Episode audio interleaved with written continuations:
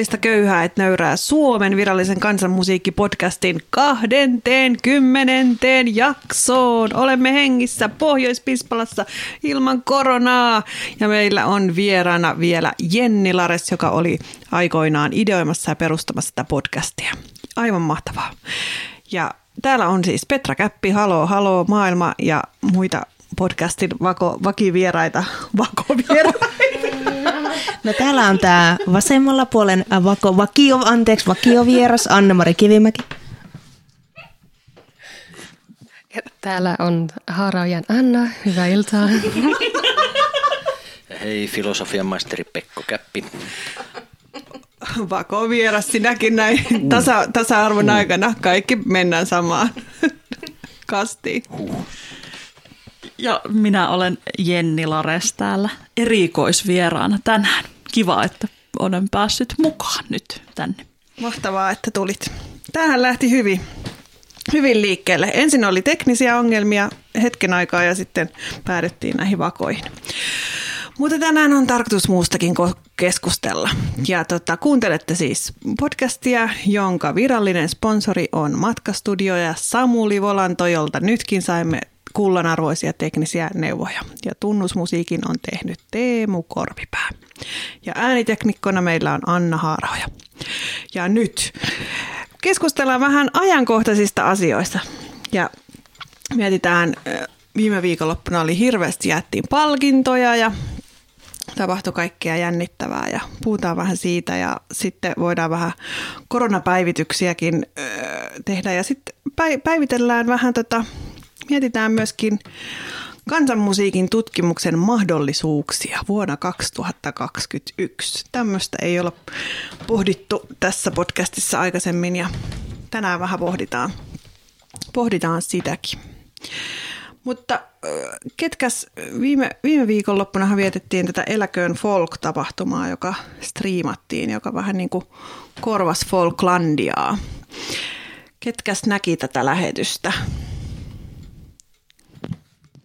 Valitettavasti täytyy sanoa, että mä huomasin sen olemassaolon kaksi tuntia sen jälkeen.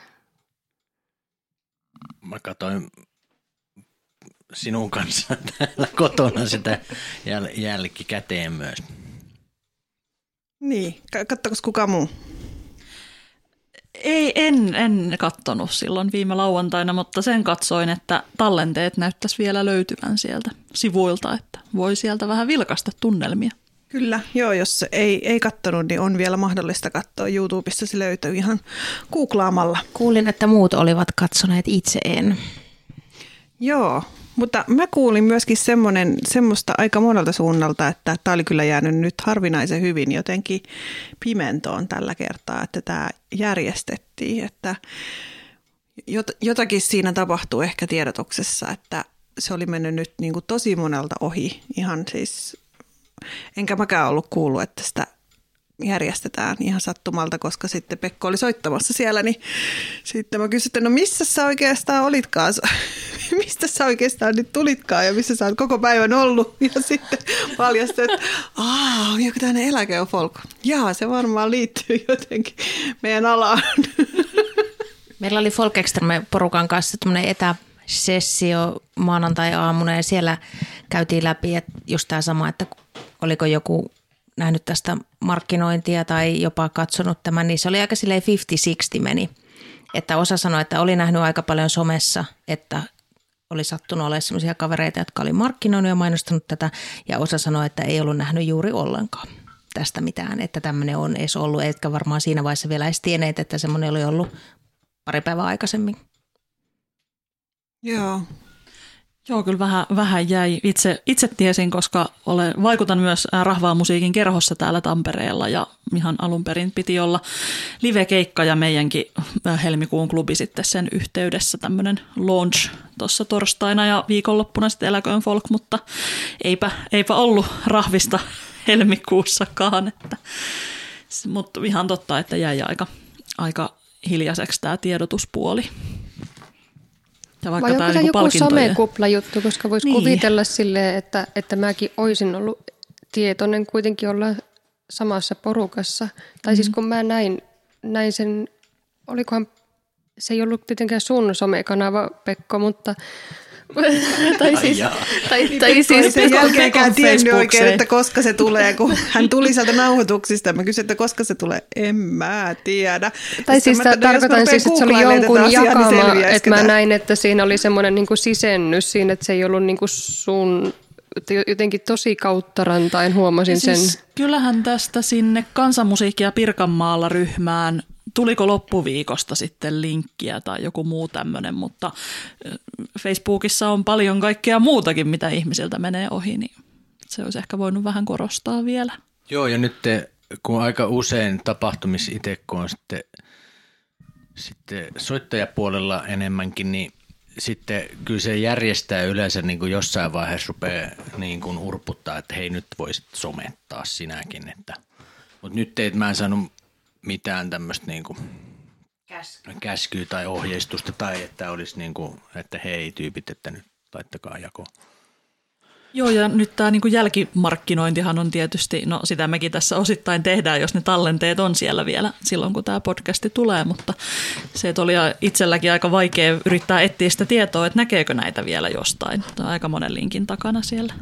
Vaikka sitten loppujen lopuksi näin kirjoitin ylös, kuulkaas tämmöisen internet-osoitteen kuin folklandia.fi kautta elakoon folk, niin sieltä löytyy ne tallenteet, mutta oli se, Google ei ensiksi sitä löytänyt. Eli, eli oliko tämä, tämä oli siis sama kuin mikä Folklandialla on aina tämä Folk Gaala, vai millä nimellä se siellä risteilyllä on? Vai onko se siellä kanssa Eläköön Folk nimellä? Siis se oli osa tätä Eläköön Folkkia. Niin, mutta kun se on se, ri- jako. Mutta onko se risteilyllähän on gaala? Taitaa olla. Niin onko sen nimi? Vai avajaiset? No niin. Ollaan siellä monesti oltu, mutta milläköhän nime. Se on se, mikä niin. aloittaa sen niin, kun mä, eli tämä oli siis, on ollut siellä, että kukaan ei tiedä, ja onko sillä se, nimi. Se, miksi mä tenttaan tätä nimeä, on se, että oliko tämä niin kuin yksi yhteen Falklandian gaala? Ainakin samat niin. palkinnot siellä jaettiin. Miksi se ole Falklandia gaala sitten? Mikä tämä eläköön folk on? Anteeksi, nyt mä en... Niin, katsot, mä en, nyt me ollaan epätietoisia. Mm. Kyllä. Mutta tämä on niinku hyvä kysymys siis, mitä mä, t- mä vähän niinku pohdin just tätä, mä ihmettelin tätä, että kun tämä oli jotenkin mennyt niin ohi ja katoin, katsottiin just sillä, että sitä oli silloin, kat, siis katso vähän yli 200 ihmistä tätä eläköön folkkia niin kuin gaalaa ja nyt sitä on kattonut 1200 ja sittenhän siihen liittyy semmoinen somekampanjakin kuin Oma Folk. Eiku, Oma Folk. Oma Folk. Oma Folk, joo. Ja mä katsoin, että, siellä, että sillä Oma Folk hashtagillä niin oli alle kymmenen postausta Instagramissa. Niin mm, muutenkin musta tuntuu just, että on aika paljon sillä niin kuin vaikka tässä kansanmusakentällä, niin on aika paljon eri nimiä niin kuin että, että just, että, että organisaatiot vaihtaa nimeä koko ajan ja, ja sitten tulee joku uusi nimi ja sitten joku uusi. Sitten ei niin kuin, että kun on niin kuin monta, no on tästä aikaisemminkin puhuttu, että sitten kun tammikuun alussa jaetaan monta, on monta eri gaalaa, jossa jaetaan monta eri palkintoa monella eri nimellä, niin se on niin kuin ihan mahdotonta että jos tavallaan alan keskeiset toimijatkaan ei tiedä, että mikä sen kaalan nimi on ja koska se järjestetään ja minkälainen somekampanja siihen liittyy, niin kyllä sille ainakaan sille tavalla kuluttajalle on tosi vaikea löytää niitä juttuja.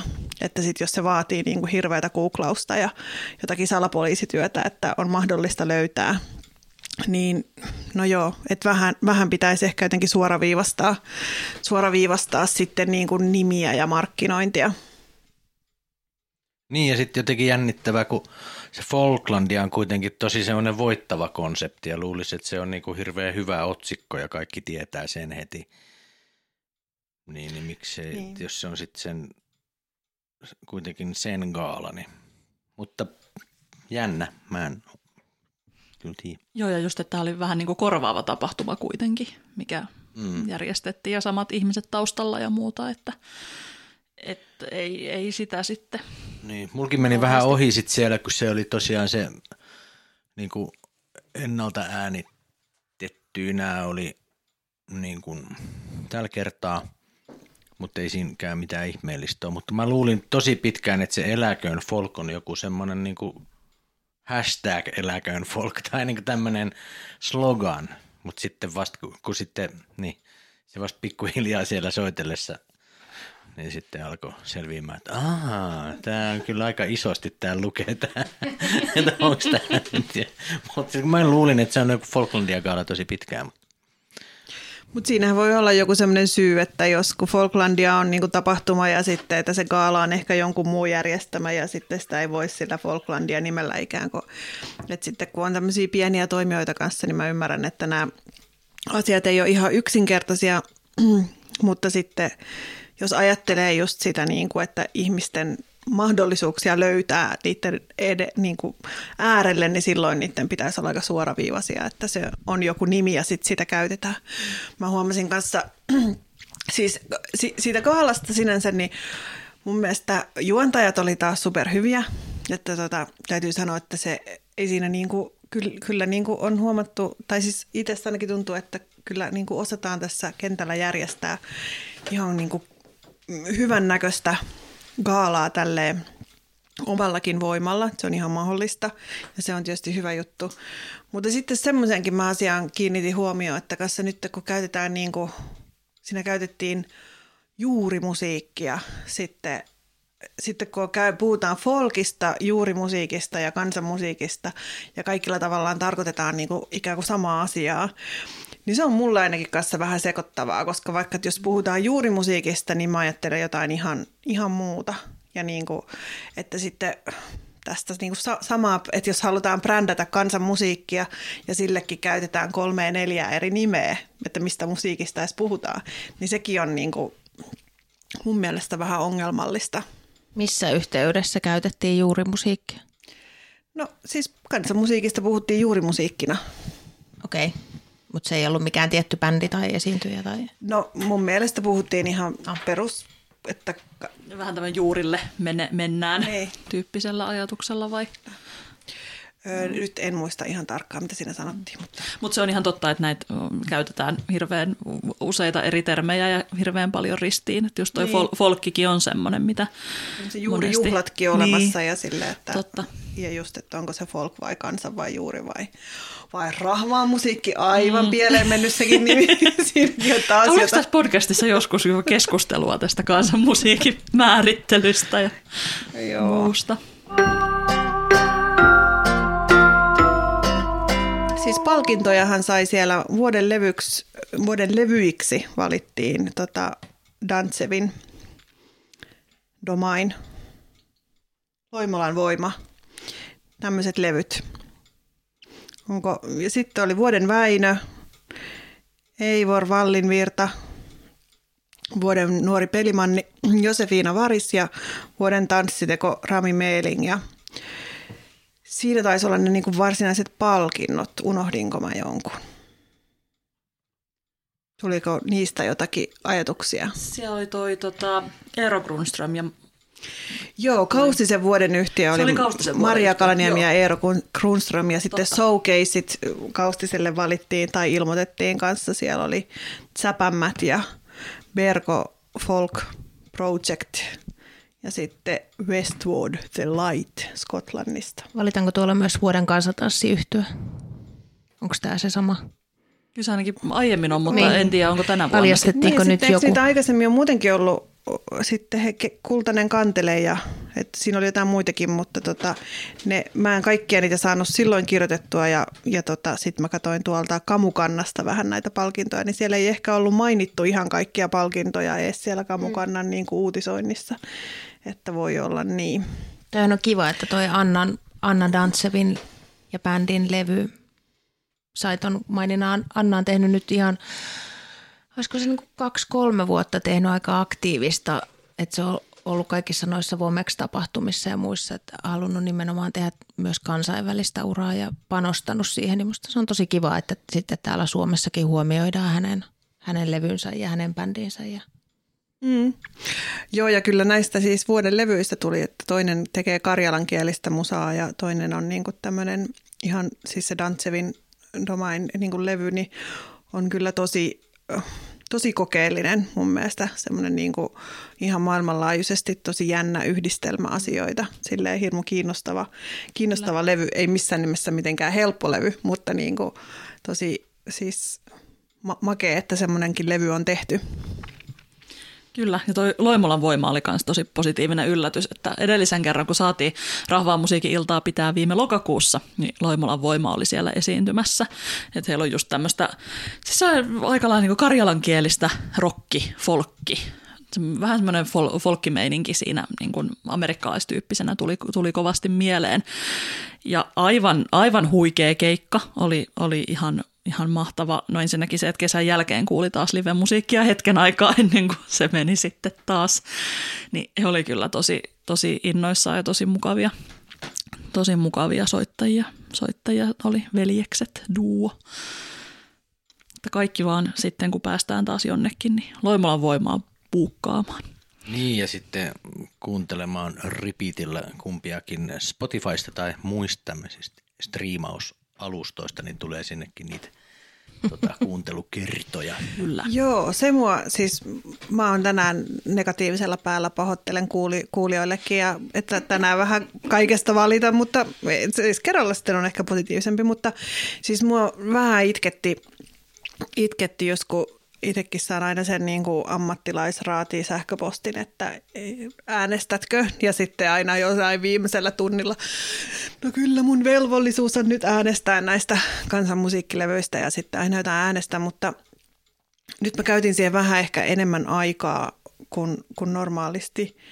Ja sitten tota, kattelin niitä niin kuin ehdokkaina olevien levyjen siis niin kuin kuuntelumääriä Spotifysta melkein kaikilla niin kuin, siis niin kuin, juuri kuka, mitään biisiä miltään levyltä ei ole kuunneltu edes tuhatta kertaa. Et siinä on aina se niin kuin vähemmän kuin tuhat näillä niin kuin palkituillakin levyillä, kuka toi niitä.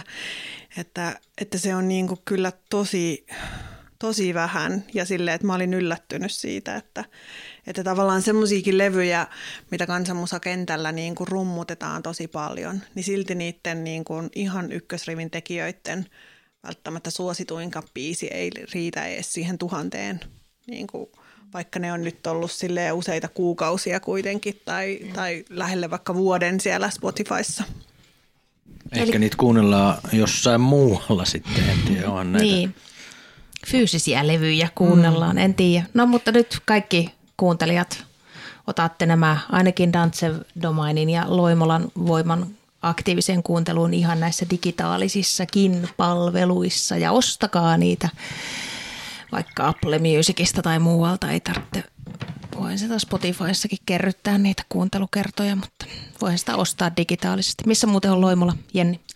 No Loimola on kuulemma lähellä Suistamoa. Se on Suistamolla, no joo, siellä, Joo, siellä päin, Riippuu. koska tässä, tässä pohdittiin, pohdittiin tämän keikan yhteydessä, että kun on Suistamon sähkö, niin onko Loimolan voima sitten tämmöinen toinen, toinen yritys se, vähän, sama, vähän eri alalla. Siis mutta... silloin Suomen, Suomen aikaan Suistamolla, niin Loimola oli yksi Suistamon kylä, mutta nykyään Suistamo käsittää siellä tota, vaan sen Suistamon kirkonkylä on nimellään Suistamo ja Loimola on nimellään Loimola, mutta Loimola ihan voimissaan. Siellä on kaksi kauppaa ja, ja tota, joku se, sekatavarakauppa ja koulu ja näin ja siellä on vähän sellaista e-, elämääkin. Joo. siellä on, mä muistan nähneeni jonkun semmoisen niin kuin kyltin tai semmoisen vanhan teollisuusrakennuksen, jos lukee Loimolan voima. Joo.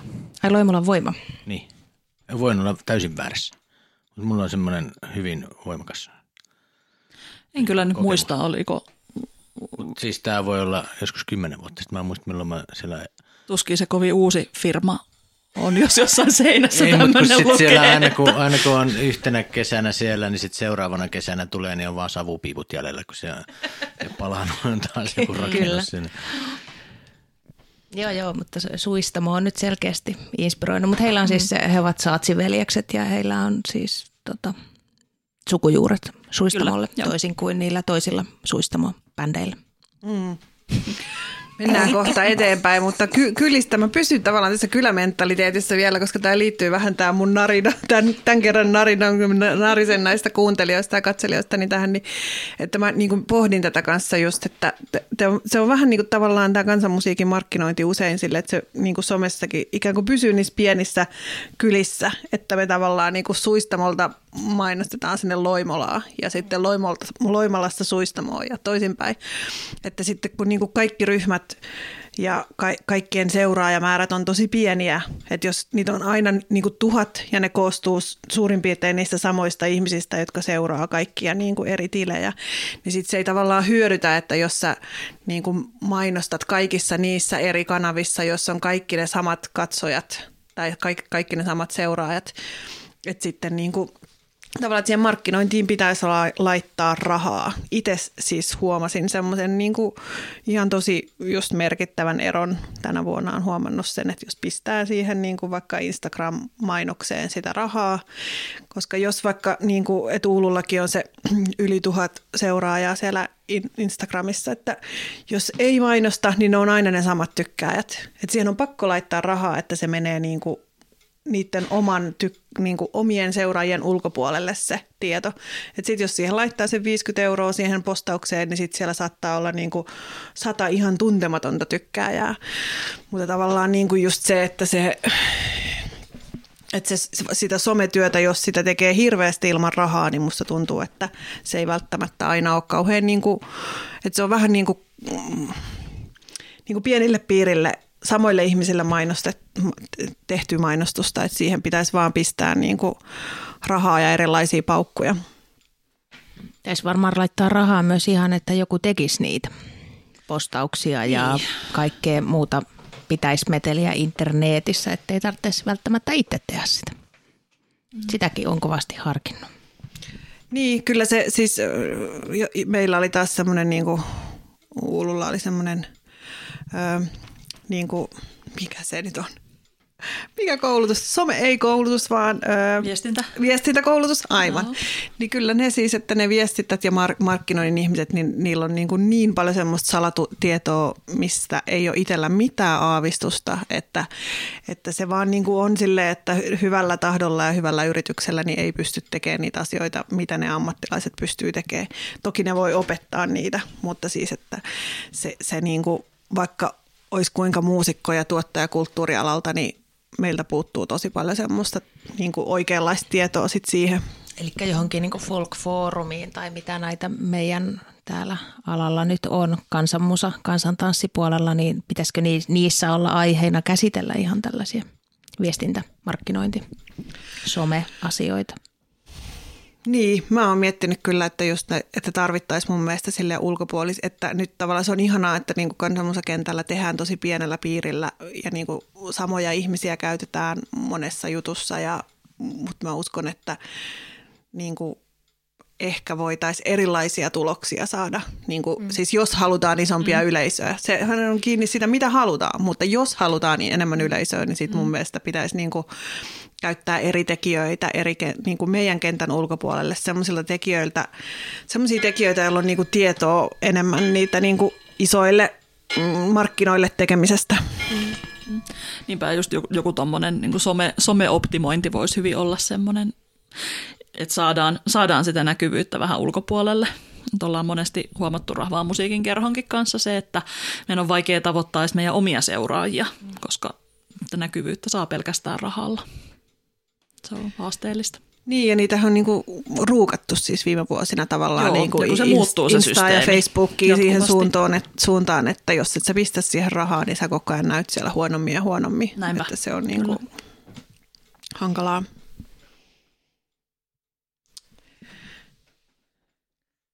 Ei sanottavaa. Hei, mutta No viestintätoimistoja on jonkun verran käytä, kun on jotakin julkaisuja, levyjulkaisuja tai musavideojulkaisuja, ne on huomannut, että, että kansanmusa-artistit on ruvennut käyttää viestintätoimistoa tässä, että on ostettu sieltä viestintäpalveluita. Kyllä. Että on tässä selkeästi vähän ollaan jo herätty. Kyllä. Joo, mutta mm, positiivista sanotaan, että kivasti tuli SKRltä monille kansanmusatekijöille raho- rahoitusta.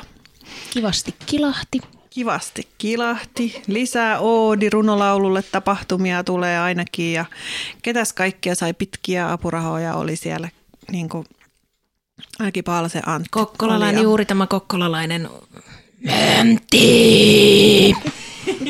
Hanurihirviö. Eikö se, eikö se toinenkin pohjalainen hanurihirviö? Le, Leija sai niin. johonkin hankkeeseen, Leija Lautamaja sai, sai rahoitusta ja Alavus on ollut siis elämys siellä SKR päättäjillä. Kyllä. Hyvä. Ja sitten se oli hienoa. Mekin voidaan taputella vähän selkeää siitä, että, että Soja sai tämmöiselle kansanmusiik- kansan, kansallispuku-aiheiselle tota podcastille rahoitusta. Hyvä Soja Murto. Hienoa. Hän, hän oli inspiroitunut tästä meidänkin podcastista ja tämä on hauskaa. Mun mielestä on tosi hauskaa se, että ylipäätänsä voi olla mahdollista niin kuin myöskin podcasteja rahoittaa, koska sitten tällä hetkellä niitä tekee vaan niin kuin yli, siis Yle, mutta sitten niin kuin just ajattelee vaikka, että niin kuin mikä potenttia on niin kuin yliopistolla vaikka olisi tehdä mielenkiintoisia podcasteja, että sitten jos mm.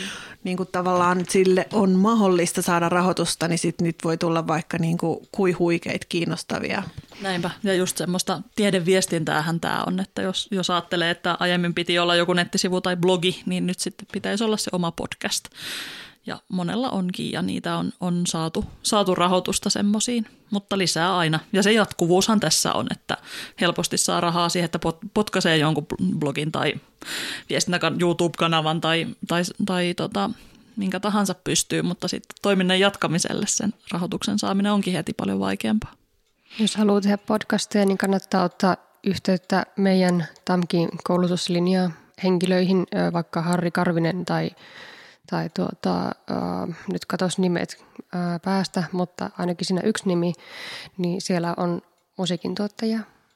Voivat varmaan tehdä sellaisia asioita, podcasteja siis. Tai siis kun meille tulee välillä sähköpostiin, että nyt tämmöinen firma tai, tai asia tarvisi jonkun, joka tulee tekemään, niin se on yksi vaihtoehto.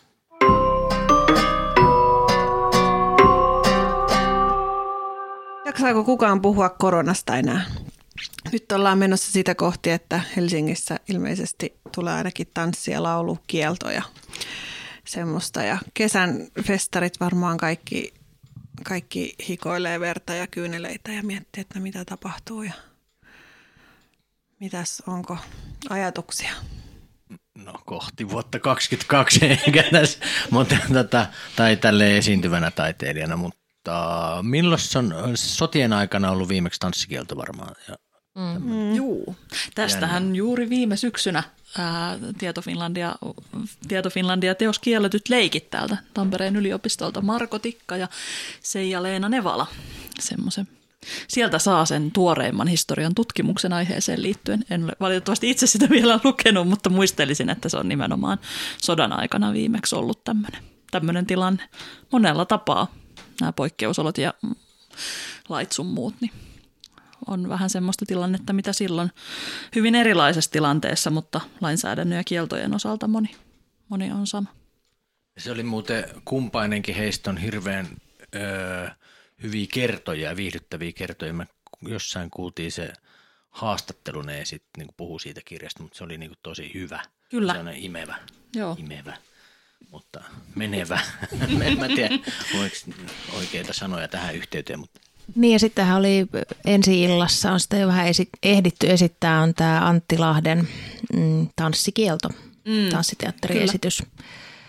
jota kuulemma maaliskuun lopussa tai huhtikuussa Kuopiossa ainakin yrittävät esittää, mutta mahdollisesti tanssikieltoa voi siellä nähdä. Tanssi, tanssikielto vie tanssikielon. Mm. Kyllä tässä varmaan taitaa käydä niin, että ne menee tanssikielto siinä tanssikielossa. Nyt alkaa olla semmoisia aikoja, että niinku asioita vaan silleen niinku häviää ja loppuu oikeasti. Et esimerkiksi tänään sanottiin niinku Radio Helsingillä, että, että taloustilanne on niin huono, että aamujuontajat kokonaan niinku lopettaa. Ja, ja niin kuin, että monia pieniä toimijoita ja yksittäisiä ihmisiä niin kuin on jo ilmoittanut, että nyt, niin kuin, nyt tämä loppuu ja nyt duunit vaihtuu tai nyt menee niin kuin ovi kiinni, että, että niin kuin tämä niin kuin tästä eteenpäin on tavallaan sille niin kuin raadollisin varmasti pätkä tätä koronaa, että sitten niin kuin sitten niin oikeasti alkaa tapahtua sitä, että vaan osa niin kuin toimijoista ei pärjää enää. Niinpä. Ja just toi, että on niin keksitty joku hätävararatkaisu, millä sinnitellään jonkun aikaa, mutta kun tilanne pitkittyy, niin käy, käy huonosti. Ja just se, että jos ei tänäkään kesänä tule festareita tai mitään, niin onhan sen aika kurjaa. Mutta sitten tuli kyllä hirveän toiveikas olo, kun julkistivat, että Kaustisen festivaali järjestetään. Ja toki kukaan sitä voi tietää, että näinkö on, mutta tota, sitten tuli kuitenkin semmoinen pieni toivon kipinä, että onhan se mahdollista. Niin, Niinpä, se oli kyllä hetken, mutta nyt nämä tilanteet muuttuu niin nopeasti. Mä itsekään suhtaudun näin vähän se, semmoisella kyynisyydellä, että ei ole vielä peruttu. Että. Niin, ja mahdollista siis semmoisella niin todennäköisyyskaavalla, että se on mm. varmaan universumin mittakaavassa mahdollista, mutta en mä kanssa oikein silleen. Tämä hakee ne Sputnikit. Mm. Mm. Kun entä AstraZeneca ei tunnu tulevan, niin Sputnikit Venäjältä. Niin. Kyllä. Keikkapyyntö tuli kesäkuussa Venäjälle keikalle, niin mietin siinä, että ahaa, että hetkonen. Että tota- Mahdollisuus. Tota, niin, että, että, että oli vähän jännittävä hetki, koska tästähän ei ole ehkä kuin viikko tai kaksi, kun tämä keikkapyyntö tuli ja kesäkuun puolen väliin festareille sinne. Ja sitten mä ajattelin, että mutta aina tässä on tämä mahdollisuus, että jos kuitenkin lähtisi, mm. niin voisi sitten jo saada sen rokotuksen nopeammin. Totta. Voisiko nyt jotenkin ne Karjala-kylät elvyttää semmoisella, että järjestettäisiin niinku roko, rokotusfestareita siellä Suistamolla ja muissa pienissä kylissä, että olisi jotain, jotain niinku rokotusta ja tanhua tarjolla siellä koko kesän, niin eikö se olisi ihan... Kinnermäen rokotuspäivät. Tämä kuulostaa... Haikolan piikkijuhlat. Rokotteet ja rockotteet. Mä mietin, että kuulostaa EU-hankkeelta, ah. mutta ei EU. Kyllä. Venäjän, Venäjän kauppahanke. Joku semmoinen. Anne-Mari, sulla on niitä kontakteja, sä tiedät. Näköjään. Tähän saadaan rahat. Joo. Kaustenne oli ainakin heti siihen tosi tosi niin kuin siihen kärkeen laittanut just tämän ilmoituksen perään, että tämä järjestettäisiin, niin olivat kyllä laittanut siihen, että mutta että jos tätä ei nyt järjestetä, niin laittakaa videoita. Että siellä varmaan nyt järkätään kahta asiaa yhtä aikaa. Ja vähän... ainakin niiden tiedotteen perusteella. Pitäisikö videoida? no kato, mulla oli tämä jäänyt, niin kun mennyt tai mennyt silleen sivuun niin, tai siis, että en ollut huomannut tätä ilmoitusta, nyt mun toivot romahti. Luit vain ensimmäisen lauseen. Ui, ui, ui, ui, ui. Niin mä yleensä teen. Ja sitten siellä on se toinen palkkiossa sille, no hei, Muutokset hei. mahdollisia. Videokamerat esiin. Mutta se on kyllä yksi sellainen asia, mitä mä kovasti, kovasti toivoisin, että korona-ajalta jää jäljelle. Vähän tä, ei, ei kaikista tietysti live-musiikki on live-musiikkia, mutta vähän tämmöinen, että, että niin mahdollisuus semmoiselle virtuaalituotannolle ja etähommille ja muulle, kun ympäri Suomea tapahtuu kuitenkin valtavasti kaikkea mielenkiintoista. Johonkin pääsisi sillä välillä etänä myös mukaan. Kyllä, tästä on aikaisemminkin puhuttu täällä, että toivottavasti se jää. jää ja niin kuin just semmoisille, jotka asuu syrjässä, niin mahdollisuudet. Niin kuin meillä Tampereella pääsee Helsingin rientoihin mukaan. niin ollaan niin syrjässä. Mutta muistaa vaan sitten panostaa sen markkinointiin, että ihmiset tietää Kyllä. niistä etätapahtumista. Hashtagit kuntoon. Amen. Niin just. Hei, mennäänkö eteenpäin? Ei tästä koronasta tule kuitenkaan valmista, vaikka mistä kuinka puidaan. Niin... Pahaa mieli tulee. Niin, mietitäänkö tätä tiedettä? Tätä tiedettä on kiva miettiä. Mun mielestä korona-aikana on kivempi miettiä jotain muuta kuin tota esittävää taidetta. Ja mä katsoin, kun sa, saatiin Jenni Lares tänne vieraaksi, niin, tai tavallaan vieraaksi ja tavallaan kotiin, koska sä oot kuitenkin ollut just aikaisemminkin ja perustamassakin tätä, mutta niin kuin katsoin, että mitäs kaikkea sä, kun mä oon huomannut Facebookista, että siis väittelit, onneksi olkoon, ja sitten, että muutakin kaikkea niin kuin on tapahtunut, mutta niin sitten kun just katsoin sitä sun Facebook meininkiä siis vuoden ajalta, niin sä oot tehnyt hirveästi kaikkea. Että sitten se on niinku hauskaa, että tavallaan just kun toimii tieteen puolella, niin sä oot pystynyt tekemään vuoden aikana sen lisäksi, että sä oot väitellyt, niin sit sä oot tehnyt sitä ritarinäyttelyt ja näyttelyä joka aukeaa nyt vähän myöhässä Vapriikkiin. Joo, toukokuun, mutta... toukokuun lopussa Vapriikissa. Joo, mutta sitten myöskin saanut siis raha, rahoitusta uuteen tutkimukseen ja mitä kaikkea muuta. Sä voit kertoa, onko, onko vielä muuta? No siinä ehkä ne, ehkä ne tärkeä, tärkeimmät tässä, tässä kuitenkin, että sinänsä välillä, välillä tulee jopa niin huono omatunto siitä, että, että mun työntekooni ei ole ihan hirveästi korona, korona vaikuttanut. Et mä oon, oon tota, viime vuonna tosiaan väittelin, mutta väitöskirjakin oli aika lailla valmis. Mulla on tuossa niin suurin piirtein vuosi sitten myönnettiin väittelylupa ja mun piti väitellä ää, huhtikuun lopulla, mutta sitten näin koronan takia siirrettiin ja ehdittiin onneksi ennen kuin syksyllä taas peruttiin kaikki lähiväitökset ja muut etänä, etänä saa kyllä väitellä, että, että se, se olisi kyllä onnistunut, mutta halusin, halusin ehkä vähän, että voisi olla väljempää ja ihmisiäkin paikalla.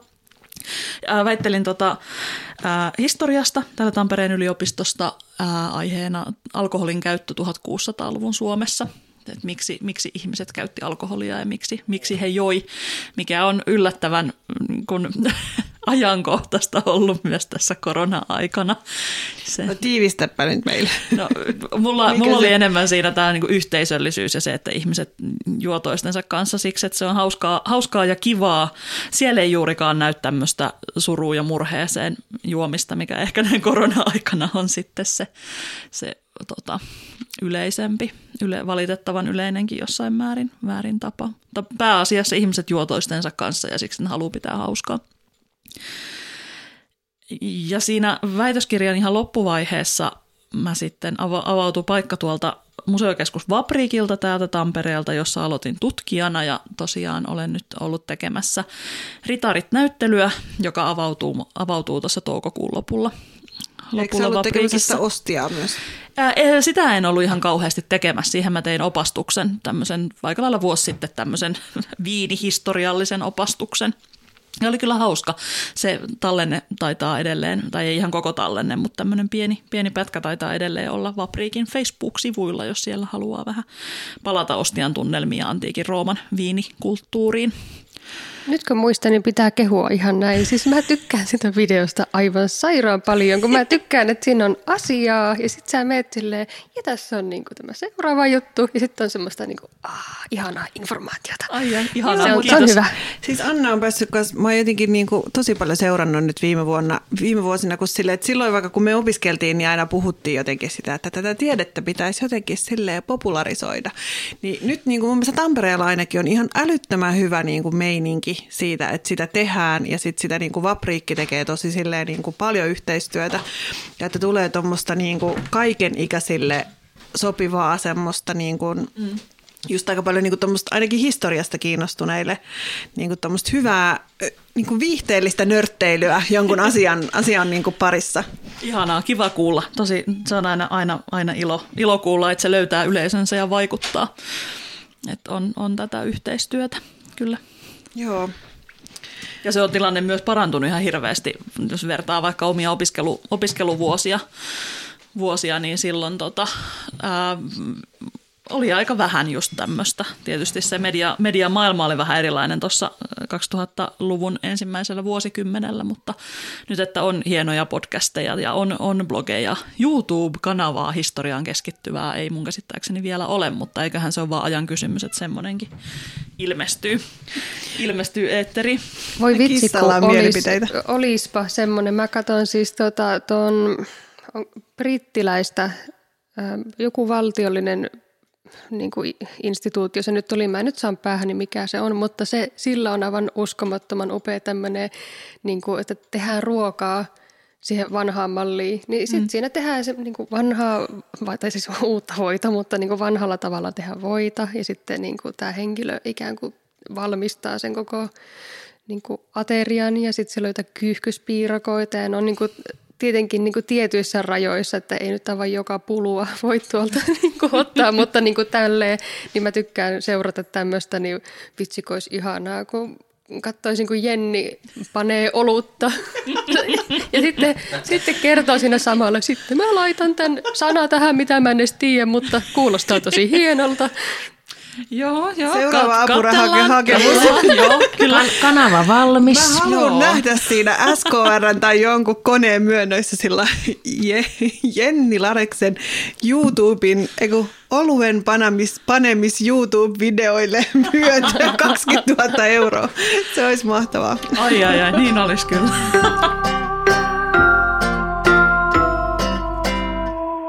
Mutta on tuossa loputtomasti kyllä mahiksi, kun mulle tuli kas mieleen, kun mä oon seurannut nyt tota semmoista uh, The Sudoku Guy-nimistä tämmöistä jupitupi papparaista, joka opettaa siis sudoku-tekniikoita. Mutta se on semmoinen, niin kuin mä en tiedä, jotain niin kuin 70 ja 100 ikävuoden välillä iäkäs mies. Ja sitten se tota noin, niin kertoo siis no, sudokun tekemisistä ja niin kuin neuvoo. Mutta sitten mä ajattelin, että olisi tosi kiva just vaikka jokin niin perinne musaan tai johonkin niin kuin just niin kuin tommosella systeemillä. Olisi niin kuin kuitenkin sitä niin kuin helposti johonkin sataan jaksoon niin kuin emmeitä heti, jos alkaisi silleen niin kuin pureutua, mutta sitten ehkä tästä päästään tähän tiedehommaan, että kun sitä niin kansanmusiikissakin sitä perustutkimusta on niin hirveästi tekemistä, että sitten semmoistakin tavallaan nyt niin kuin tämän ajan kriteereillä – tarkasteltua tietoa, niin ei ole ihan hirveästi. Et nyt on tosi monet, niin kuin huomaa, kun nyt tässä on vähän aktivoitunut itse, että googlailee tai etsii, niin tosi paljon viitataan siis semmoisiin niin joskus 80-luvulla julkaistuihin teoksiin tai jotain, vaan semmoisinaan, että ne on mm. joskus julkaistu ja tämä on nyt jäänyt vähän niin kuin pyöriä tähän, mm. mutta että kellään ei ole oikein ollut aikaa, resursseja tai intressejä sitten vaan niin kuin uudistaa sitä. Mm. Mutta se olikin yksi kysymys pohtia, niin kuin tarkoitus pohtia vähän tässä, että voitaisiin vielä viimeisenä kysymyksenä tässä pohtia tässä podcastissa, että mitä niin kuin teidän mielestä mahiksia niin kuin ylipäätänsä tehdä kansanmusiikin tutkimusta niin kuin nyt tällä hetkellä Suomessa. Siis Timo Leisio hän kirjoitti tämmöisen aika voimakkaan mielipidekirjoituksen Helsingin Sanomiin, jossa todettiin vähän, että kansanmusiikin tutkimus on käytännössä ajettu Suomesta alas, niin kuin tämän Tampereen yliopiston, sen mistä mekin ollaan opiskeltu, niin muinainen kansanperinteen laitos ja sitten musiikin tutkimuksen laitoksen. Ja, ja sitten että sitä, siis kansanmusiikkia sinänsä ei niin kuin tutkita missään yliopistossa tällä hetkellä, että sitten ne on kaikki, mitä on niin kuin Joensuussa tai tai Turussa tai Helsingissä, niin sitten kaikki painopisteet on vähän joko se on taiteessa tai, tai sitten jossain muissa tutkimuksissa. Ja näinhän se taitaa olla, mutta mi- miten se, voiko sitä tutkia? No siinä voi, tietysti. Ja just niin kuin Pekkokin tuossa sanoi, että sitä on ollut ollut paljon enemmän ja tehty paljon laajemmin ja tutkittu kaikenlaista mahdollista, mutta sitten se on ajettu alas. Että et just tämä Tampereellakin on ollut hirvittävän, hirvittävän kukoistava, kuko, kukoistava tutkimusympäristö ja laitos ja syntynyt vaikka ja mitä. Ja sitten se vaan päätettiin lopettaa. Mutta oli siinä, sitten oli myöskin niin kuin, tavallaan just siinä meidän aikana oli se tilanne, että silloin kun me valmistuttiin, niin oli ihan selkeää, että semmoisilla vaikka perinteisillä aiheilla, mitä niin kuin Pekko mietti tai mä mietin, molemmathan meistä mietti vaikka niin kuin jatkotutkimuksen tekemistä heti, niin ei ollut mahdollista saada rahoitusta, että se tavallaan niin kuin silloin olisi pitänyt niin kuin että niitä rahoituksia myönnettiin tosi erilaisille. Et siinä hetkessä, vaikka kun me valmistuttiin, niin se oli selkeää, että tämmöistä perinteistä tutkimusta kukaan ei halua rahoittaa. Mutta sitten toisaalta tuolla niin kuin Helsingissä on kuitenkin no, folkkarit eli folkloristit, niin, niin, niin että mun mielestä ehkä no se kuuluu ehkä niin kuin tieteen niin kuin siihen alaan enemmän just se, mutta että kuitenkin, että, että ne on saanut tämmöisiin perinnepohjaisempiin isoihinkin hankkeisiin niin kuin rahoituksia, että mä en tiedä mistä, mikä siinä sitten on. Mutta mulla tuli vaan siitä Leision kirjoituksesta se on mieleen. Ki, niin kuin kie, että kun ne on niin kuin enemmän kuitenkin ehkä, olisiko se, niin kuin, että jos on niin kuin enemmän kielen kanssa tekemisissä, niin sit siinä on niin kuin enemmän rahoitusmahdollisuuksia.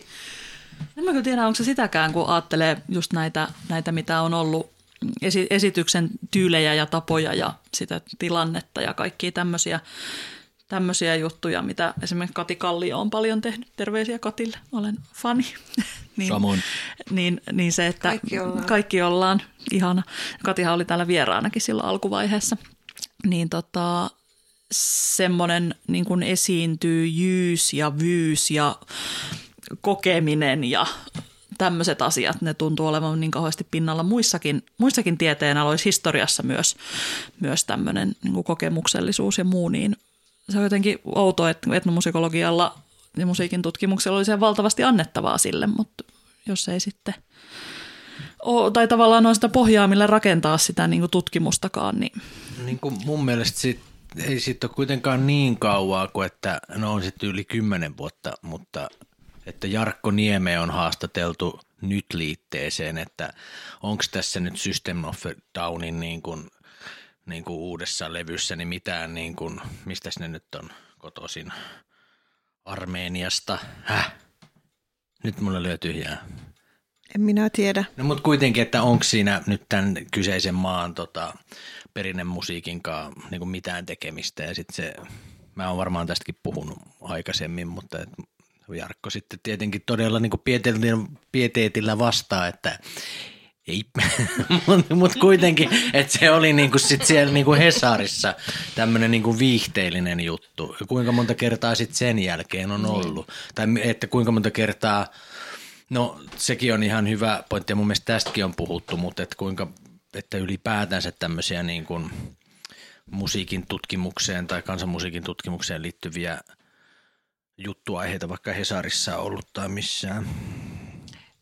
No jos tämä nyt on sitten ajettu pois Tampereelta ja ei ole Turussa eikä Jyväskylässä eikä Helsingissä, niin miten Joensuussa, Joensuussa niin. niin tuota...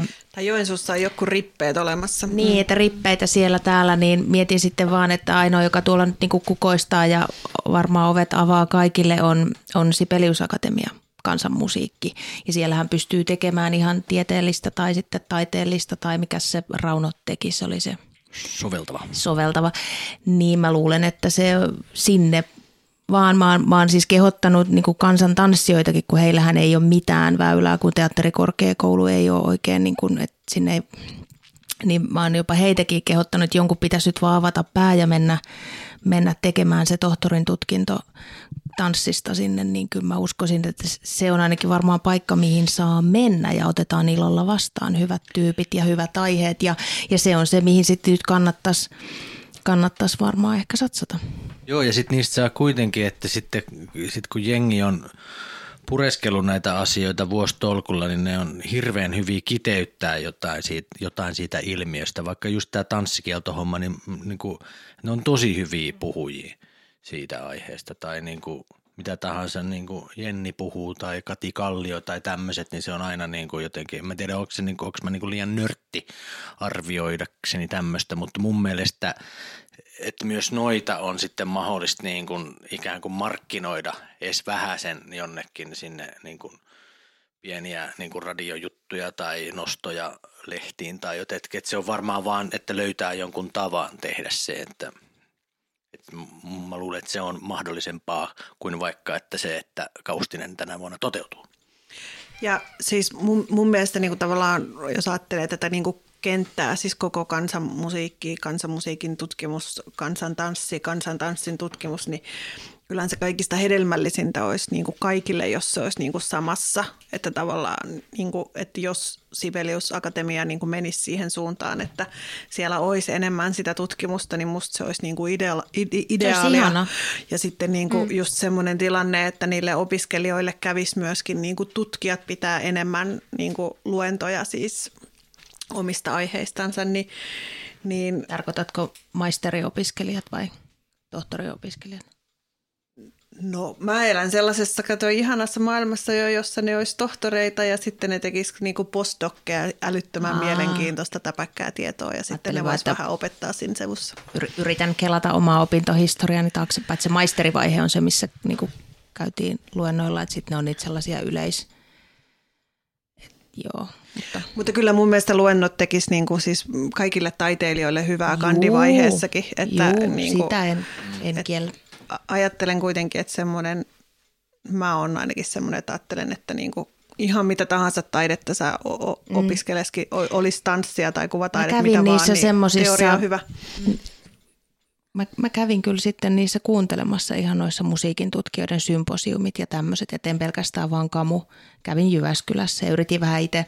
Mä siis oli melkein ainoa, joka sitten kävi jotain kansanmusiikkia esittelyssä. Mä olin Tampereella esittelemässä ja Jyväskylässä ja, ja olin siellä aivan niin kuin jotenkin sieltä. Ja mä tunne ketään näitä ihmisiä. Täällä nämäkin tutkii tätä kansanmusiikkia ja kukaan ei tullut mua kuuntelemaan ja mä olin siellä ihan itekseni sitten yritin. Mutta se yritin mennä niin kuin musiikin tutkimuksen piireihin silloin, kun mä tein, mutta ne on, se on syvä kuilu ja tällä viittaa nyt siihen, että, että se oli tosi hyvä idea – mitä sä sanoit, että olisi hyvä, että ne olisi niin kuin sit kaikki samassa, niin sieltä saisi sitä vertaistukeen tuntis, tuntis toisensa, että, että, että kyllä me ainakin me taiteellisen tohtorin tutkinnon tekijät, niin ei, ei, ei tuolla sitten taas toi musiikin tutkijat tiedä meistä mitään.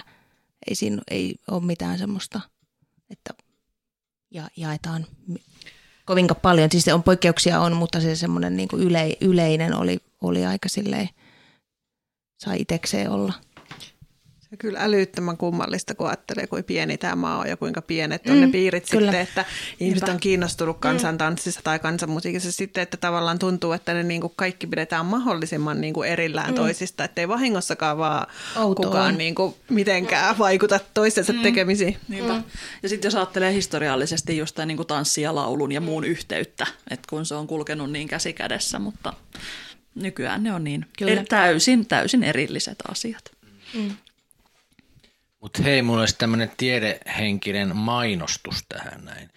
Ja nyt kun puhuttiin tuosta tota, Jupitubin tai muun tämmöisen kanavan ja tieteen tai mahdollisuuksista, niin nyt on tämmöinen rekilauluaiheinen webinaari tulossa. Kyllä, kyllä. 12.3.2021. Siellä on 6 tuntia 40 viisi minuuttia tiukkaa asiaa. Täällä on kaikki alan kovikset. Alkusanat sanoo Lotte Tarkka, sitten on Heikki Laitista, Venla Sykäriä, Salla, Seppä, Anneli Asplund, Risto Plumster, Niina Hämäläinen, Anna Kuismin ja Hanna Karhu ja Käpin Pekkokin siellä sitten kertoo jotain. Mutta sinne vaan kuule, se on, ei maksa mitään – ja sehän on internetissä. Niin... Internetissä kuule ja sitten tota, nyt voisin haastaa kaikkia kuulijoita, että menkää nyt kuuntelemaan ainakin edes yksi tuommoinen niin kuin sessio tai tuommoinen setti, että semmoinen yksi puheenvuoro on puoli tuntia, mm. niin sen nyt niin kuin vaikka kahvia juodessa sitten siellä ruokatunnilla. Lenkkeillessä niin, voi pistää Joo. kuulokkeisiin. Sitten kun näkyy se jossain, niin laittakaa linkki johonkin teidän someen sitten, niin sitten se löytyy linkki. Eikö pidätte salassa sen? Salassa, ei kellekään Salasanalla linkki. Jokainen postaa eri nimellä varmasti nyt sen Salasana, Salasanalla rekilaulu. Hashtag. niin, kyllä, kyllä. Regi, regilaulu. no, kyllä. kyllä. Aikamoinen lainappi. Kyllä on, on, on, kyllä. Tämä rekilaulu on uusi runolaulu varmaan. Mm. Mutta se on niinku... se sekin alkaa. Niin. niin. laulu kuin laulu.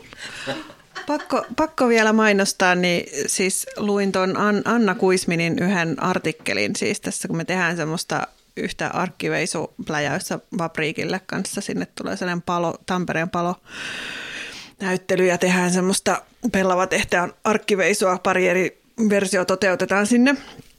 Niin sitten kun arkkiveisustakin aika vähän on niinku tietoa, varsinkin siitä, että miten sitä niinku miten sitä on niin kuin esitetty ja mikä se on, että sitten se on semmoista hyvin niin kuin, mm, ehkä siihen tekstiin liittyvää se tieto.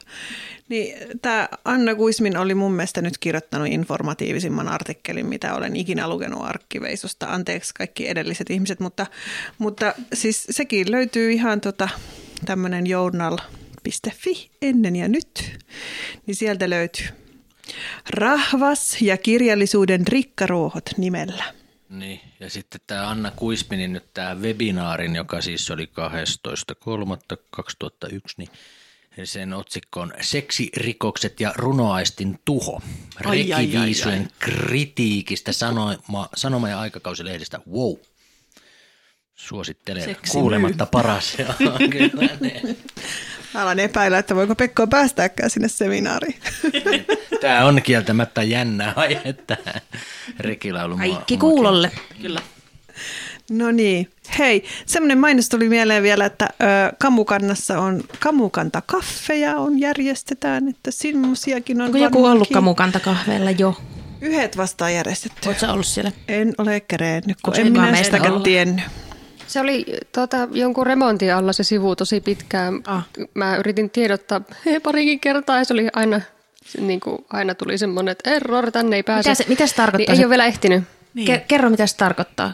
Tiedätkö Ei, kun mäkin olin hämmentynyt, koska sitten kun oli se, niin kuin se rakkaudesta lajiin kaffit piti olla ja sitä piti jotenkin rakentaa ja nyt sitten se olikin jo uudet kaffit ja sitten...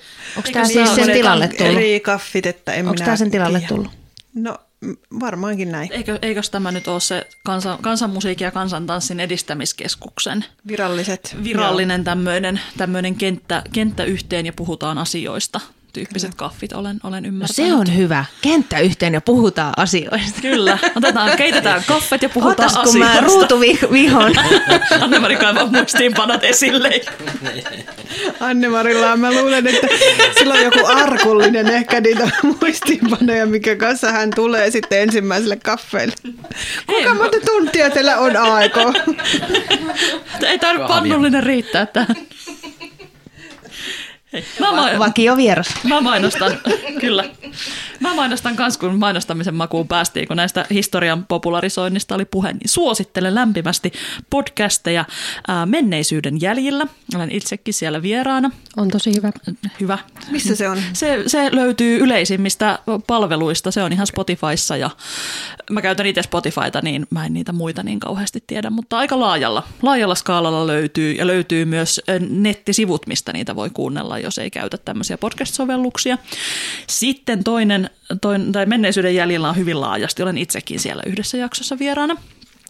Ja sitten on tota, Parlatorio, ihan tämmöinen uusi Suomen Rooman instituutin podcast on nyt alkanut tuossa vähän vuoden, tai viime vuoden puolella. Siellä on, on tota, ää, Rooman instituuttiin liitännäisiä tutkijoita, että siellä on käytännössä ke- keskiaikaa, antiikkia, renesanssia, uudempiakin aikoja, jos ne liittyy Italiaan ja tämän tyyppisiä aiheita sieltä. Kannattaa, siellä oli viimeisin Viimeisin jakso, jonka itse kuuntelin, oli Tampereen yliopiston tutkija Ville Vuolanto puhumassa orjuudesta Rooman tai niin antiikin aikana. Ja oli ollut renesanssin ruokakulttuuria oli yhdessä jaksossa ja monenlaista muuta. Näitä kahta suosittelen lämpimästi. No hyvä.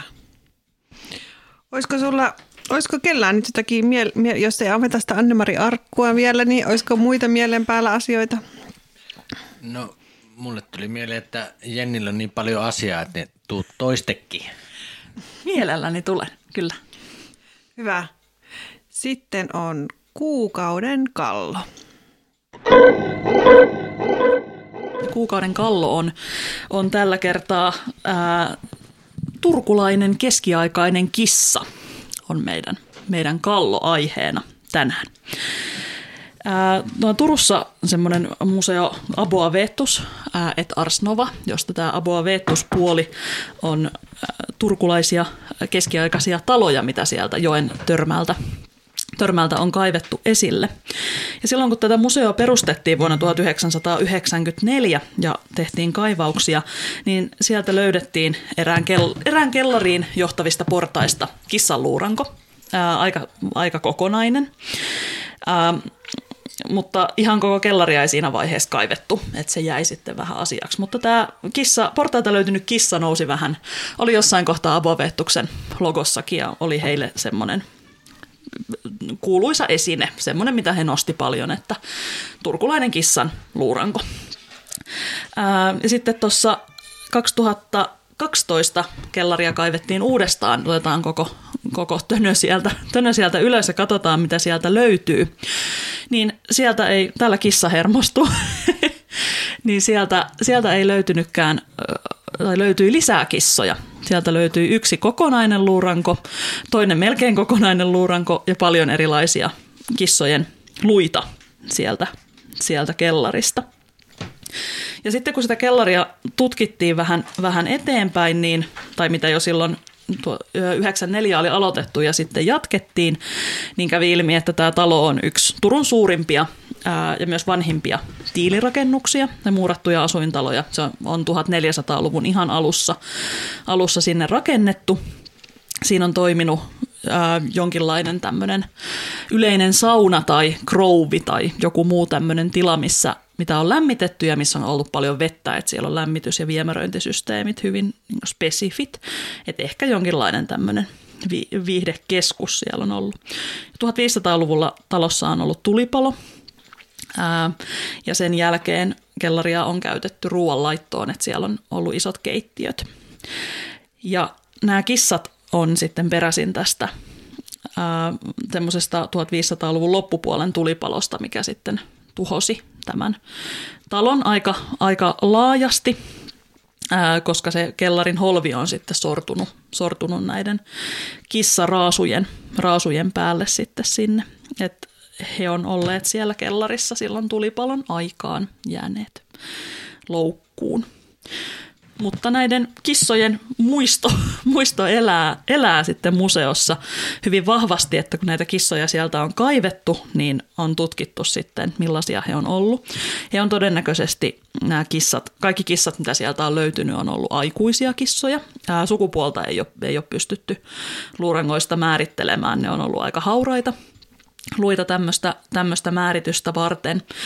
Mutta niistä saatiin semmoinen suosikki, suosikki asiani, asiani ehkä näissä vanhoissa luissa on tämä ää, isotooppimääritys, että mitä, mitä se eläin tai ihminen on syönyt eläessään, mistä se luu on koostunut. Ja näistä kissoissa kävi ilmi, että ne, ne on tota, paljon syöneet kalaa. Et niissä on hyvin tämmöisiä kala, kala-isotooppeja sitten näissä luissa ollut, ollut mukana todennäköisesti ihan maatiaiskissoja ja todennäköisesti juuri kun siellä on ollut tämmöisiä yleistä syömistä ja juomista ja ihmisiä ja muuta siellä talossa, niin todennäköisesti ne on sitten olleet hiiren metsästäjiä siellä pitäneet tuholaiset kurissa nämä kellarin katit. Ja nämähän liittyy vielä semmoinen jännä, jännä tämmöinen niin nykyaikainen aspekti. Että kun tämä ensimmäinen kissa kaivettiin silloin 94 ja toinen kissa sitten parikymmentä vuotta myöhemmin 2014, kun sitä kellaria kellaria lähdettiin, löytä, lähdettiin etsi, kaivamaan ja sitten ne kissat sieltä löydettiin, niin museo järjesti tämmöisen nimikilpailun, että on tämä vanhempi kissa ja sitten tämä uudempi kissa, että näille, näille voisi keksiä nimet.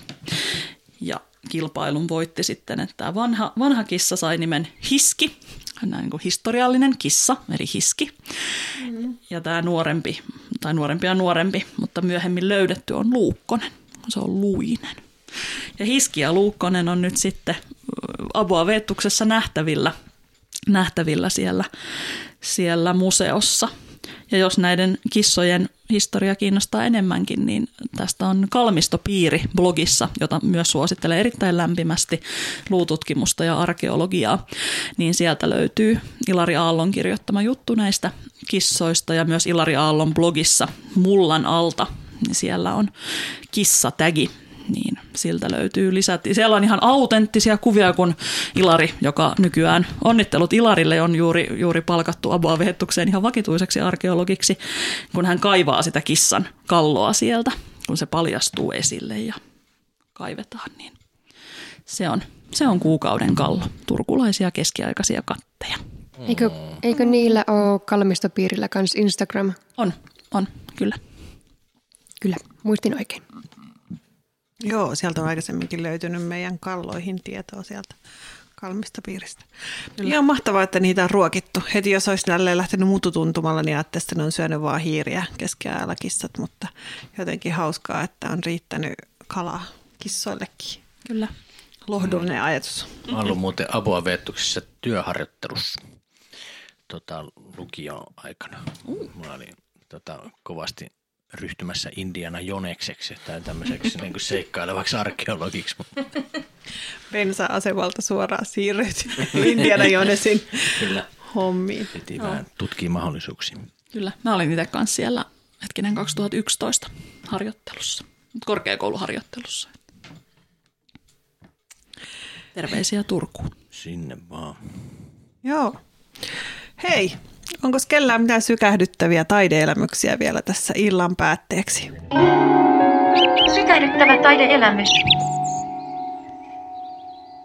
Tämä on tämmöinen niinku vähän mainostus ja sitten tota, jouhikkohommia, mutta tota Ilkka Heinoselta loistava jouhikon soittaja, jouhikon soiton tämmöinen virtuoottinen uudistaja, niin häneltä on tulos uusi levy. Ja nyt sitten on tulos eka sinkku, mutta nyt, anteeksi nyt Ilkka, kun mä en muista yhtään näitä yksityiskohtia, mutta se on tulossa se sinkku Perjantaina 26. helmikuuta. Amen, kyllä. Levy tulee 19.3.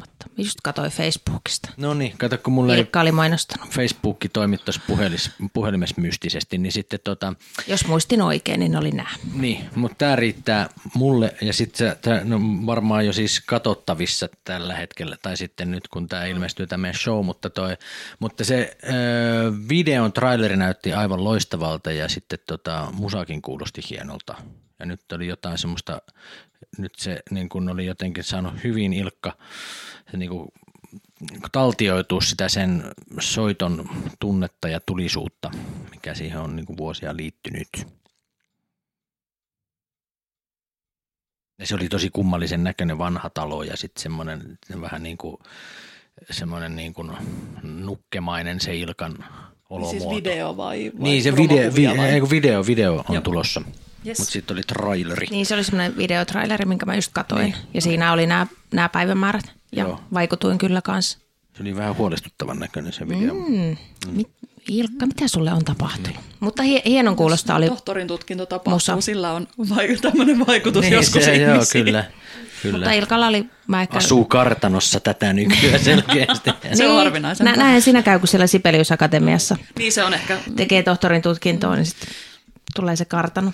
Vitsikö pakottavat aina sinne kartanoon? niin, jos haluaisi asua vähän pienemmin tai keskustassa. Tai... Niin käy. Mutta ehkä se ruokkii kissoja siellä mm. sitten kalalla. Mä olin Tallin Music Weekillä. Ilkalla oli soolokeikka. Se taisi viimeksi täällä joskus mainitakin sykähdyttävänä hetkenä, joten kyllä Ilkkahan on mainio. Öö, mä oon nyt jotenkin viettänyt harjoituksissa aikaa, niin en ole kauheasti mutta kun tämä Ilkan trailerin näin, joka tavoitti minun somekuplassani minut, mutta tuota, sitten Seelakassa pukuhuoneessa olemisesta, eikö se riitä niin, Sel. Joo, no kyllä joo. Seelasella on yksi mun aika sykähdyttävin kulttuuri. kyllä kokemus ollut tässä. Olen päässyt maestron kanssa harjoittelemaan. Hän on siis saanut koronarokotteet, että ei hätää, hyvät kuulijat. Tämä on Ihanaa, että Seelasella on pelastettu. Kyllä, olen, olen, olen pä- päässyt ihailemaan hänen ammattitaitoaan ja hänen kykyään olla lavalla ja kaikkia. Ja siinä saa ku- kummasti harjoitustunnit vaan soljuu eteenpäin, kun katsoo sitä vankkaa ammattitaitoa ja osaamista vierestä ja ihmettelee, että ehkä minäkin jonain päivänä. Mutta mä sanon vielä yhden. Mä satuin avaamaan Facebookin ja sieltä tuli Mario Smolanderin ää, No, mikä on hänen uuden levynsä nimi? mutta Kosmologi, kosmologies. Okei, Ko- joo. kosmologi- Niin, niin hän siis soi, soi, hän soi, hänellä oli levyjulkkarikeikka Facebook-live. Hän soitti yksin kaikki biisit ja mä satuin kuul- kuulemaan kaksi viimeistä, että satuin ihan vaan paikalle kaksi viimeistä biisiä. Ja oli mun mielestä hieno meininki. Mä Marjoon tutustuin vuosi sitten, kun oltiin keikkareissulla. New Orleansissa, jossa oli Säpämmät, jossa siis Mar- Mario on toinen Säpämmät duon henkilöistä, niin oli mahtavaa nähdä Marioa sitten Facebook-livessä, mutta tässähän sitä tämmöistä sykähdystä. Mutta mun täytyy sanoa kyllä Anne-Mari, siis mehän, meillä oli tän, tänään se toinen, mä sanon tähän väliin tämän tois, toinen sy, sykähdyttävä, kun mulla oli kaksi, niin oli tänään koettiin, siis päästiin katsoa heidän yhtä harjoitusta, Martat teosta. Anne-Maria Puumalaisen Riikka, tämmöinen kaksin tehty tanssi, tanssiteos, joka liikkui semmoisilla tai että itse tykkäsin tosi kovasti. Mutta sitten siis tämmöisenä aikana niin se, mitä jäi niin kuin ehkä kaikista päällimmäise, päällimmäiseksi siitä hienosta teoksesta, niin on just se niin kuin esiintyvän taiteilijan taika. Ehkä just se, että oot nyt hengannut sen Seelan kanssa siellä samassa pukuhuoneessa, niin kun oltiin siis Telakan kolmossa katsomassa sitä harjoitusta ja ei ollut mitään valoja. Ja sitten ohjaaja Tanja Lotta Räikkä sanoo, että niin kuin jotenkin, miten se sanoi siinä alussa, että ja nyt on pimeätä, valot syttyy nyt. Ja sitten kun just niin kuin viisi sekuntia ennen sitä te olitte Riikan kanssa puhunut sillä arkisesti, höpötellyt niin kuin meille jotain. Ja sitten niitä oikeasti ei ole edes mitään teatterivaloja, mutta sitten kun se taiteen taika lähtee käyntiin, niin kuin, että molemmat yhtäkkiä se niin kuin, tuttu Anne-Mari häviää ja sitä ei enää ole ja sitten siellä on se joku Martta ja se tapahtuu niin kuin harjoituksissakin ilman niitä valoja, niin mä olin jotenkin tänään ihan niin kuin siitä alusta lähtien sille, että mua itkettää, koska mä muistin, että tämä on se taiteen taika. Nämä on nämä esiintyvät taiteilijat. Ne niin kuin osaa sen, laittaa sen taiteen päälle ja sitten se on niin kuin uskomatonta. Kiitos kauniista sanoista. Hashtag Martat Riikka Puumalaisen tanssiteos, jossa minäkin hengailen mukana, nähtävissä joskus jossain.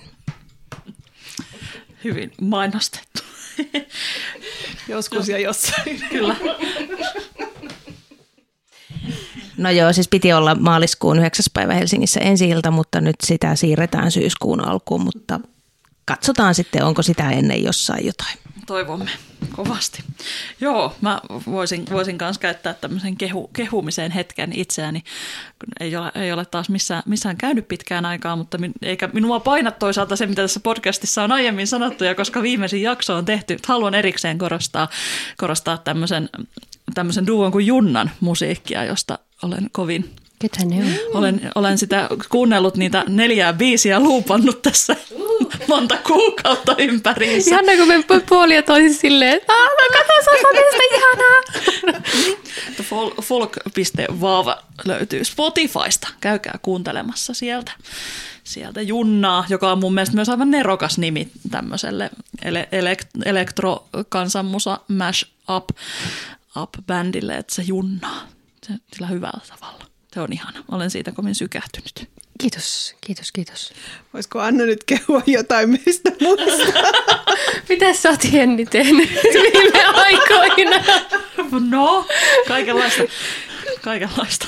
No, onko sulla Sähän jotain muita? kehuit jo sitä he, Niin, ja Jenni mä aloitin jotain heti. Ja mä aloitin heti, että voi Jenni, sä oot Onko tehnyt niin jotain, ihana onko jotain tämän huoneen ulkopuolisia taiteellisia elämyksiä? Täytyy kyllä sanoa, että mä oon noudattanut niin kovasti näitä koronarajoituksia, että mä kävin sen verran ulkona, että me suunniteltiin Rahvikselle tyhypäivää, mutta niin. En valitettavasti ole kuluttanut lainkaan kulttuuria, kyllä sen huomaa. On jotenkin tosi semmoinen olo, että mä haluaisin jo kovasti, kovasti jonnekin keikalle. Ei nyt vaan korona syvenee. Mm. Aina vaan. Mä voin vielä hehkuttaa yhtä, joka onneksi menee siis jopa Tampereen ulko, ulkopuolelle Helsinkiin asti, niin mä, mä olin tosi sykähdy, sykähdyttynyt, sykähtynyt. Auttakaa, en tiedä. Tosta, Nimesi oli hyvä. niin, Tuulettaren siis siitä uudesta videosta. Biisihän oli julkaistu jo sillä edellisellä ää, levyllä se hälytystila featuring Pekko Käppi. Oi ei, tämäkin vedettiin muuten tähän huoneeseen takaisin. Mä yritin Helsinkiin asti, mutta niin siis mä ku, ku, sat, just ennen sitä mä kuulin ihan sattumalta vielä tota Venla Blumin haastattelun Radio Helsingissä. Hän puhui siis tästä, niin kuin se videohan kuvaa siis paniikkihäiriöä, paniikkihäiriökohtausta ja, ja se haastattelu oli mun mielestä kauhean jotenkin ihana fiksu.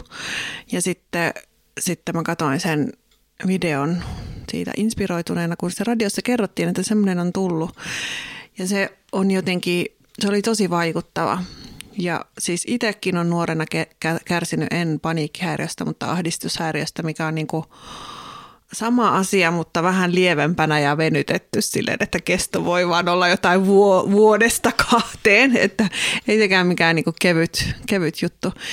Niin jotenkin että, että vitsi, kun olisin nähnyt tuommoisen videon niin kuin 19-vuotiaana siinä vaikka niin kuin sitä asiaa potiessani ja sairastaessani ja miettiessä, voiko kellekään puhua semmoisista kokemuksista, missä niin kuin menee palaseksi tai tulee hulluksi, niin jotenkin kuitenkaan ehkä niin kuin ihan ton tyyppistä taidetta on mun mielestä aika vähän, vähän tehty, jossa ei, miten mä nyt sanoisin, ei niin kuin mystifioida sitä hulluutta miksikään eikä glorifioida sitä, vaan, niin kuin, vaan mennään siihen, että miltä se tuntuu niin kuin kehossa ja mielessä. Ja siinä on niin kuin selkeä semmoinen niin kuin terapeuttinen tai semmoinen, että se niin kuin voi auttaa ihmisiä se. Väitän, että se videon katsominen voi auttaa ihmisiä, jotka niin kuin, sairastaa paniikkihäiriöä. Ja tämä siis niin musavideossa tämmöinen tarina tai hieno, hieno konsepti. Mahtavaa, Kyllä. täytyypä käydä Se on hieno video. Olen samaa mieltä. Joo, niin on se taiteellisestikin hieno. Niin, niin se on ihan niin kuin, niin kuin, kyllä. Tuo kaikki, mitä sanoit, mutta se on myös niin kuin todella niin kuin mun mielestä, tai Tuuletar tekee tosi hienoja juttuja ja musta on kiva, että heiltä tulee aika usein julkaisuja ja nyt tuli, on katsonut tämän videon, niin että on, he tulee koko ajan, nyt ovat jossain elokuvassakin mukana. Mm. Se on mahtava porukka, että ne jaksaa olla aktiivisia. Kyllä. Joo, ja siis, että just, että niin kuin kaikki tosi rehellisesti on niin kuin puhunut, puhunut niin kuin näistä omista mielen ongelmista, niin se on kyllä tosi uutta, koska semmoista ei nyt ihan tuommoisella tasolla ole pystynyt aikaisemmin tekemään. Se on mahtavaa. Joo. Mutta kiitoksia tästä jaksosta. Ja tuota, toivotaan vähemmän murentuneita mieliä ja vähemmän tanssirajoituksia ja korona ja enemmän Sputnikkia ja Joo, haetaan Sputnikit. Kyllä. Sputnik terveisin. Se voisi Kaustiselle olla ihan hyvä sellainen rokotusfestivaalikonsepti, niin kyllä tulisi jengi. Meillä löytyy. Niin, siellä on viitisenkymmentä tuhatta ainakin, joka sinne tulee, niin äkkiä saisi rosentteja laumasuojaa. Mm, kyllä, kyllä. Taisi olla muuten 5 prosenttia tällä hetkellä, kun katoin sitä. Eikö Cesarissa ollut 6 prosenttia? Mun mielestä oli jo 6. Joo, kyllä. Jossain. Kun mä, mä katsoin tämän pari päivää sitten Ylen sivuilta. Mm. Ja silti kestää pari vuotta tällä tahdilla, että toivotaan no, nopeutuu jossain kohtaa. niin, no mutta kuka siellä nyt tuottajana onkaan, niin vinkkinä vaan. Loistava. Niin, Kaustinen voisi vähän boostata niin. tätä mm. Tässä Suomen il, ilmanen vinkki. Mm. Joo. Sitä odotellessa Kaustisen rokotusfestivaaleja. Moi moi! Hei hei! hei.